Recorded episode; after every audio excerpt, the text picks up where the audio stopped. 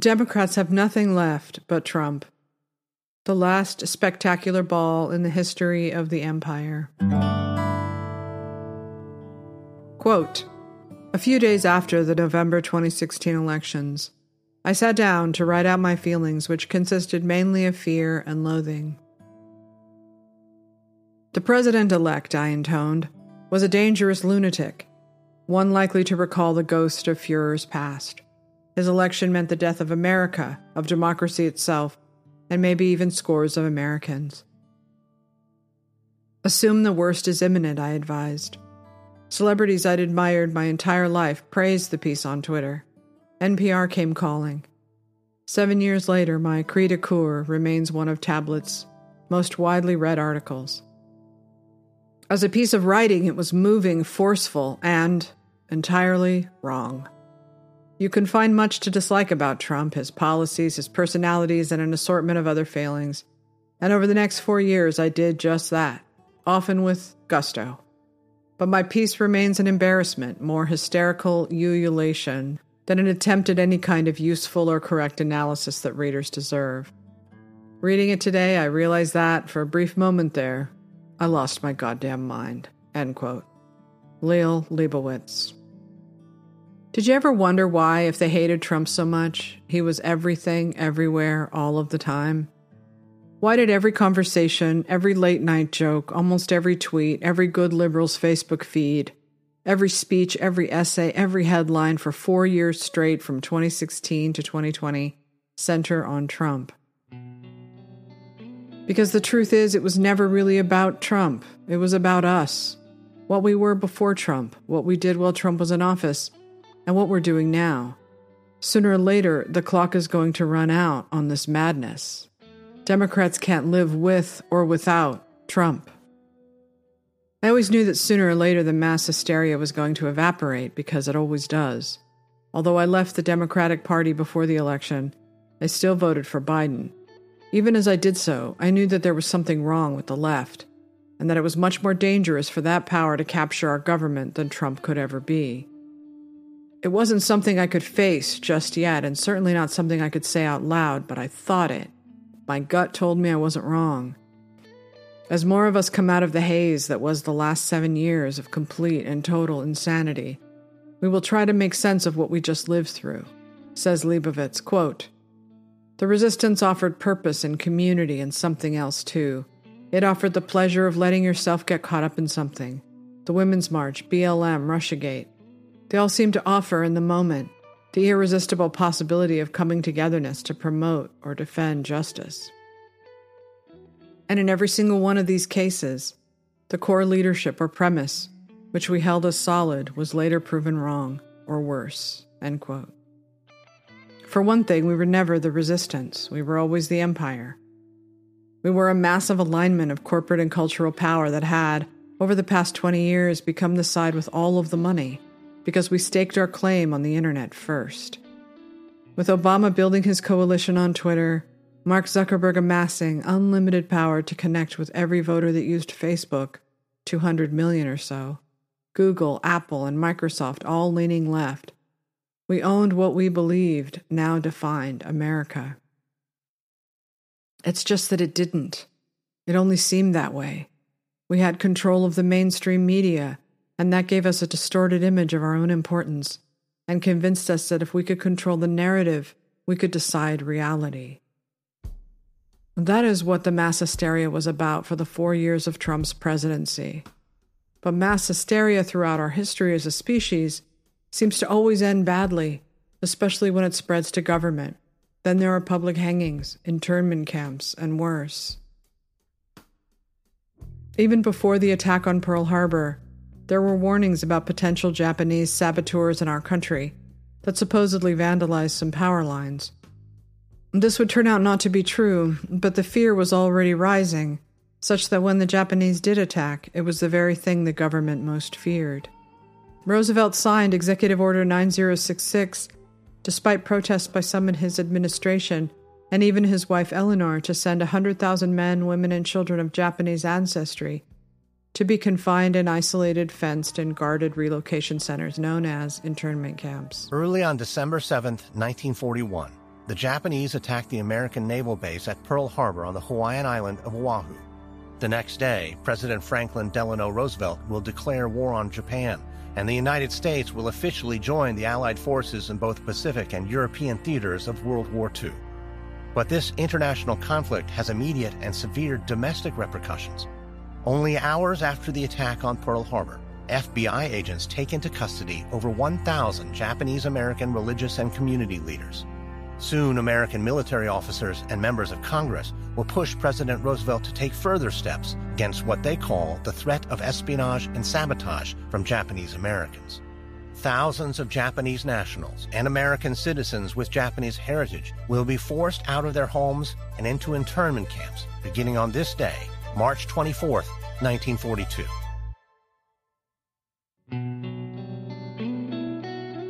While we didn't get internment camps after 9 11, we did get the Patriot Act and unprecedented levels of surveillance of American citizens, not to mention ongoing alerts by color.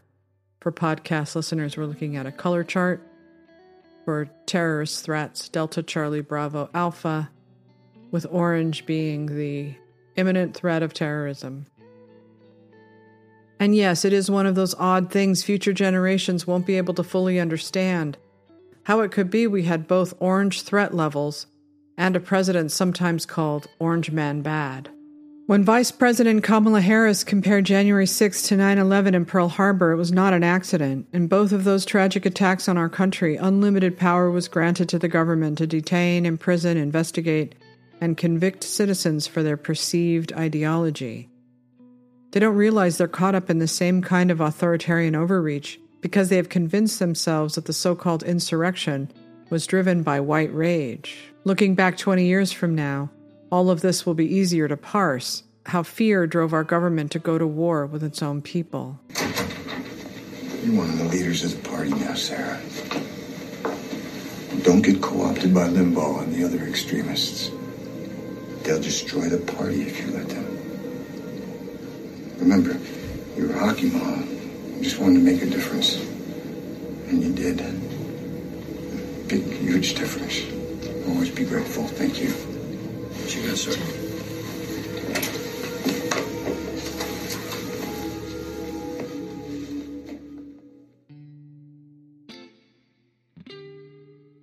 Game Change was meant to draw a dividing line between the good Republicans, like John McCain, and the bad Republicans, like Sarah Palin, because she was stoking the flames of racism and xenophobia. I believed that too. The Tea Party was something people like me could not fathom because we saw ourselves as the only grassroots movement, and we saw the right as the stodgy, conventional old money power base. Just as Occupy Wall Street rose up against the establishment left, the Tea Party was rising up against the establishment right. When I first began to do my own research into MAGA and the populist movement, I first set out to do a deep dive on Steve Bannon, who was public enemy number one on the left. I assumed I would find one video after another that exposed him as a racist and xenophobe. I believed he was a far right fascist because that's what I'd been told. But what I found in watching his videos, and subsequently in listening to his War Room podcast going on at least two years by now, is that it simply isn't true. It's not about race. I got to tell you, a lot of people are saying they're frustrated with the election, with our candidates, and they're saying they're not going to vote and that their vote doesn't count. What do you say to people like that? It's absolutely critical. The whole this whole thing came down. I gave my shortened speech because the rain was about this. All is going to come down to a ground game. This is all going to come down to voter turnout. This is going to come out in places like Florida, North Carolina, Virginia, Ohio, Pennsylvania, Wisconsin, Michigan, uh, Colorado. A handful of states and about five million people will determine the direction of the country it is absolutely incumbent upon all of us that we have just as much hard work and just as much determination as we had in 2010. Remember, with no money and no support in 2010, the Tea Party won a huge victory, and that was all because people got off the sofa, went to a rally, found their neighbors, went to Facebook, got on Twitter, went to these sites, used social media with no money at all. We totally disintermediated, which is a fancy term for saying we moved the political parties out of the way, and they and, people took control of their own destinies. That has to happen. If you think if you're frustrated, this is not going to happen in one election. We're in a literally a 10 or 20 year struggle for the future of the country, and that's where you're just going to have to man up, toughen up, just like our forefathers, right? We're going to have to do exactly the kind of effort they had, and we can win. I like what you said about how our forefathers they were they were fighting. What Steve Bannon knows, what I know, is that if Neil Howe's generational theory is right, and we are in a fourth turning, 2008 was the crisis that sparked it. Bannon has long been associated with the concept of the fourth turning because he's been actively trying to harness that power to build what he calls an inclusive, participatory, capitalist, nationalist movement. Our government, our legacy media, our movie stars, and cultural leaders are now comfortable using Trump and MAGA to send a message to the rest of the country. They mock them, they shun them, they spit on them, they dehumanize them, and they need them to keep scaring the public in ways that grant them unlimited power to shatter norms and eliminate the rights of ordinary citizens. That's how they got away with their cabal of powerful allies to essentially rig the 2020 election they didn't do it with fraudulent ballots or anything like that. They had enough lawyers and enough money to simply change any laws that got in their way. They also needed complete control of the media to gaslight us about everything from COVID to the protests in the summer of 2020. That meant most Americans who follow mainstream news never knew how bad things got in, say, Kenosha, Wisconsin. They couldn't have known that a false narrative rippled through Twitter and before the day was done, Kenosha burned to the ground. Jacob Blake, they said, had shown up to break up a fight and was shot in the back by police. But that was a narrative they would not correct for months. Even Joe Biden and Kamala Harris reached out to his family, and not the family of the woman he threatened, or any of those who lost their businesses and even their lives that summer. For podcast listeners, we're looking at a tweet from the Washington Post. We've deleted a previous tweet that incorrectly described Jacob Blake as unarmed. While his family has said he was not armed when shot by police, prosecutors on Tuesday said video evidence depicts him holding a knife. The story has been corrected. January 5th, 2021. But if you didn't know the truth, you would never have known. What would have caused a teenager to pick up a rifle and do what he believed was his patriotic duty to protect citizens and businesses from protesters? You would have believed what Joe Biden said that Kyle Rittenhouse was a white supremacist. You also wouldn't have known that the cabal was also behind those protests from time. Quote, the racial justice uprising sparked by George Floyd's killing in May was not primarily a political movement. The organizers who helped lead it wanted to harness its momentum for the election without allowing it to be co opted by politicians. What the drivers of the well funded cabal, an unprecedented power alliance of well connected people, thought was a good way to get voters excited about the election, spiraled out of control into the most destructive, violent event in American history no one would talk about. Those of us who thought violent protests would hurt the Democrats heading into November had no idea that the cabal would be controlling the media narrative too, making sure all points led back to Trump. If you knew what really happened in Kenosha, and if you knew what really happened in many different states that summer, there is no way you could have seen the riot at the Capitol as the worst attack since the Civil War. Maybe because the wrong kind of people were rising up against the untouchable government and not, say, Sue and her hundred year old mattress store. This was a hundred year old building, a family run mattress store. For one man who risked his life defending it, it was much more than that. It's hard. it's, God, this is hard. She surveyed the damage up close for the first time today. Every inch of Sue Moniz and Keith McCarty's mattress store is destroyed. But they've had something else on their minds. Well, someone else. He's, he's teeny, but he loves fiercely and is, he, he's just my hero. I'm sorry, sir. I'm very sorry about that, man. Armed with nothing but a fire extinguisher, 70 year old Robert Cobb tried to defend his friend Sue's shop from a group of arsonists and looters Monday night. They just threw a bottle at this guy. The whole thing was caught on camera. We want to warn our viewers it's difficult to watch. Fresh from a double bypass surgery, Robert was standing guard until someone punched him so hard in the face no! No! that he collapsed to the sidewalk. I, I can't. I, I can't. And I can't even think about how bad it could have been. I mean, it's bad enough. They broke his jaw. Robert playfully dodged our cameras most of the day because he said he wants the story to be about how much the Kenosha community loves his friend Sue.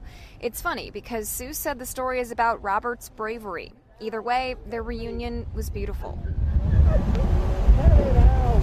Robert's jaw was broken in two places and he went in for surgery this afternoon. She's my rock, my inspiration. Even though their shop is rubble. We will rebuild. And... These owners say they found a silver lining in the violence and destruction that's ravaged their community, and that break in the clouds is a lifelong friend. This is stuff. I mean, it's devastating. It was my livelihood, a lot of memories, a lot of, you know, but but it's, it's just stuff. I can't replace that man. That man's not just stuff. Almost three days later, the building is still smoking. The owners tell me they want to rebuild in a different location, but it's too soon to know the timeline. The Danish Brotherhood. But now they seem to believe they have a right to punish American citizens for a protest that got out of hand. And one, according to Julie Kelly, was micromanaged by the FBI.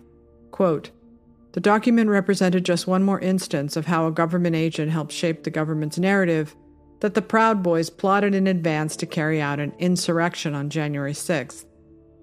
In fact, much like the FBI engineered plan to kidnap Michigan Governor Gretchen Whitmer in 2020, court proceedings confirmed that FBI assets might outnumber criminal defendants. Even the New York Times can't avoid the story anymore. For podcast listeners, we're looking at a story from the Times that says In Proud Boys' January 6 sedition trial, FBI informants abound. The most recent informant to emerge from the trial is a Texas based activist who became uncommonly close to some of the defendants, their lawyers, and relatives. The problem is that Democrats could not deliver for the American people. After they put together that powerful alliance to essentially rig an election, Americans were stuck with a guy whose sharp lurch to the left on everything from economic policies to cultural issues was not what they voted for. And then there was Afghanistan. So the thing that I hate the most today is the fact that we have forgotten about what Joe Biden did in Afghanistan. It is still the worst thing I've ever seen any president do in my lifetime. Joe Biden pulling out of Afghanistan with no actual plan, leaving billions of dollars in military hardware to the worst people on earth, leaving tens of thousands of people who relied on America just behind with no actual plan for them, leaving hundreds of Americans behind, getting 13 American service people killed, having people falling off the wheel wells of planes while announcing what a genius he was.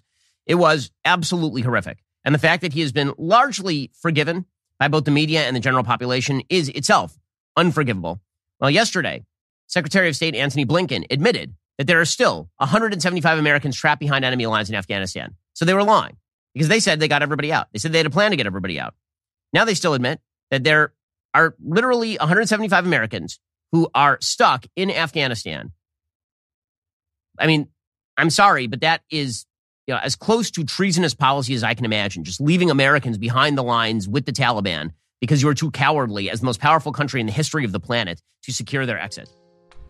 Uh, Congressman, there are. We've gotten used to the media blanking important stories. But Afghanistan marked a turning point in the Biden presidency, both in how the public saw him and in how world leaders viewed our position in the world. Imagine them looking at our country now as Xi and Putin form an alliance, along with Saudi Arabia and Iran. And all we can do is the Trump show, day in and day out. Why? Because the Democrats have nothing else to offer the American people. For podcast listeners, we're looking at a story from the Times. Make no mistake, the investigation of Trump and the Stormy Daniels scheme is serious, and one from the Babylon Bee. Trump to be indicted for removing mattress tag in 1997. We don't just look like a country in decline, we are a country in decline. Here we are seven years later, and all Democrats have to show for themselves is nonstop persecution of Trump and MAGA and two unelectable candidates at the top of the ticket as we head toward 2024. But it isn't just the top of the ticket, it's every Democrat. There isn't a one of them that is even remotely tolerable. All of them fallen heroes by now the Sherrod Browns, the Gavin Newsoms, the Sheldon Whitehouses. They have no courage to stand up to the clown show that has become the left, so they are invisible, feckless, unelectable. As they encircle Trump in an effort to finally, at long last, get their money shot, of Trump in a jumpsuit being frog marched off to prison, They're also keenly aware that Trump is still their last best hope for staying in power. They can't win if anyone else gets the GOP nomination. Any of them can blow Biden out of the water, from Ron DeSantis to Mike Pence. By far, they have the stronger bench. And when that happens, it's 1980, and Democrats will be out of power for a generation. But they also need Trump for reasons they can't explain. All of those years of buttoned up goodness needed a release valve. Trump uncorked a hedonist bacchanalia he was the girly magazine under the bed. He was the found cigarette on the street. He was the dirty little secret. They couldn't stop even if they hated themselves for it. Now they could call Melania Trump a slut and feel no guilt. They could call Trump fat and laugh about it. They could make fun of Kellyanne Conway's age and joke freely about Trump sleeping with his daughter. In a culture where using the wrong pronoun could get you fired, they are addicted to what Trump allows them to unleash. But it's starting to become obvious by now. They're the slot machine junkies still sitting there as the sun comes up. They've become like the hit television show that has nowhere else to go with the plot, but the money is too good to quit, so the story just keeps getting weirder and the writing just gets worse. Still, they know they need Trump because they can't win otherwise. After their unprecedented raid on Mar a Lago in August of 2022, followed by a shocking election that broke with history. Suddenly, there were classified documents showing up everywhere, giving the DOJ a good excuse to back off.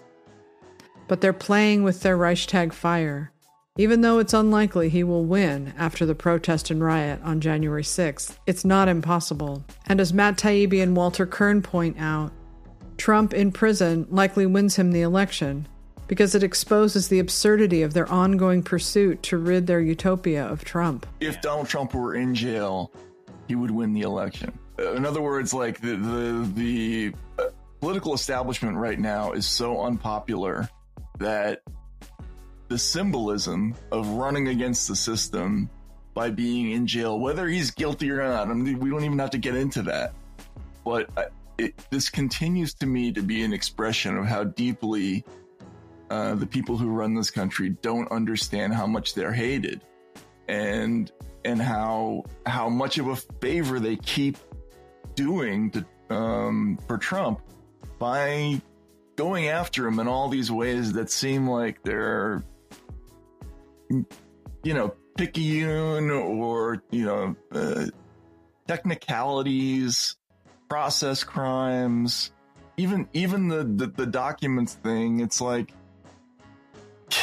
you, you, you're you're giving him the ability to make all kinds of um, hay out of this because it, it makes it look like he's being persecuted.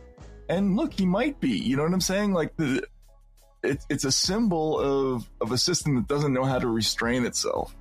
Um, well, well, well, Bragg Bragg made you know, and, and what's with the Dickensian names anyway? Too, you know, uh, the lawyer named Bragg who, who's going to bring down Donald Trump. Um, uh, but in any case, he, he made no secret of his desire to bring him down, which is, I, I, I think, many anticipate one of the problems with a potential prosecution because he made such uh, you know, uh, prejudicial statements about the guy in advance and, and, and wasn't uh, coy about his desire to see him. Uh... To indict and arrest him on such a weak case, and they're all weak, proves everything he's been saying about the swamp was true. It also vindicates January 6th, the protest, and the riot, because it proves that this was never about justice or the rule of law or even democracy. It was about a fairy tale, a story based on delusions fighting a supervillain that doesn't exist. But if they don't indict Trump, what will become of the loudest and most hysterical fanatics among them?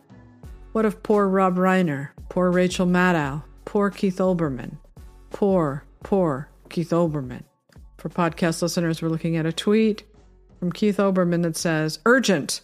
Overnight, Trump made additional terrorist threats against Alvin Bragg. The latest vows death and destruction. Trump must be arrested and as a lethal danger to Bragg, Letitia James, Jack Smith, Fani Willis, detained without bail.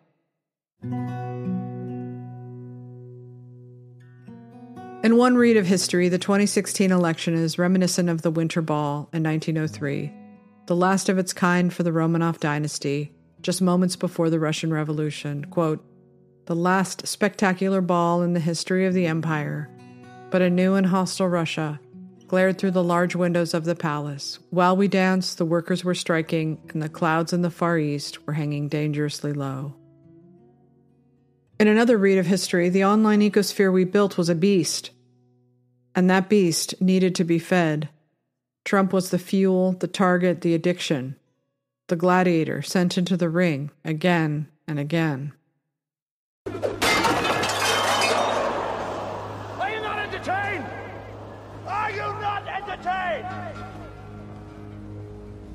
This not why you are here?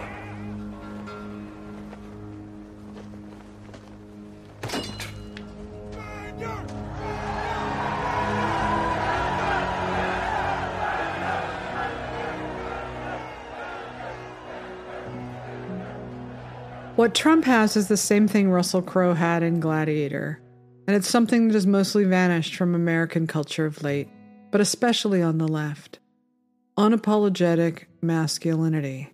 Trump is an alpha male, and that's the main reason he's so tough to defeat in this climate. But even if I thought it would be more strategic to warn MAGA against supporting Trump for 2024 and to pick someone who can serve two terms at least, I learned my lesson in 2016 that democracy only works if people feel like they're invited to participate in it. We all need something to vote for something to believe in, not something to vote against.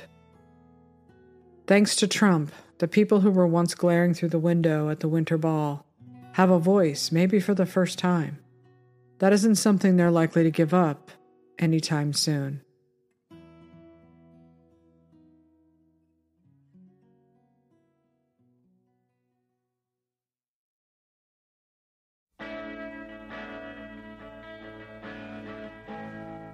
Thanks for listening to my Substack, Sasha Stone.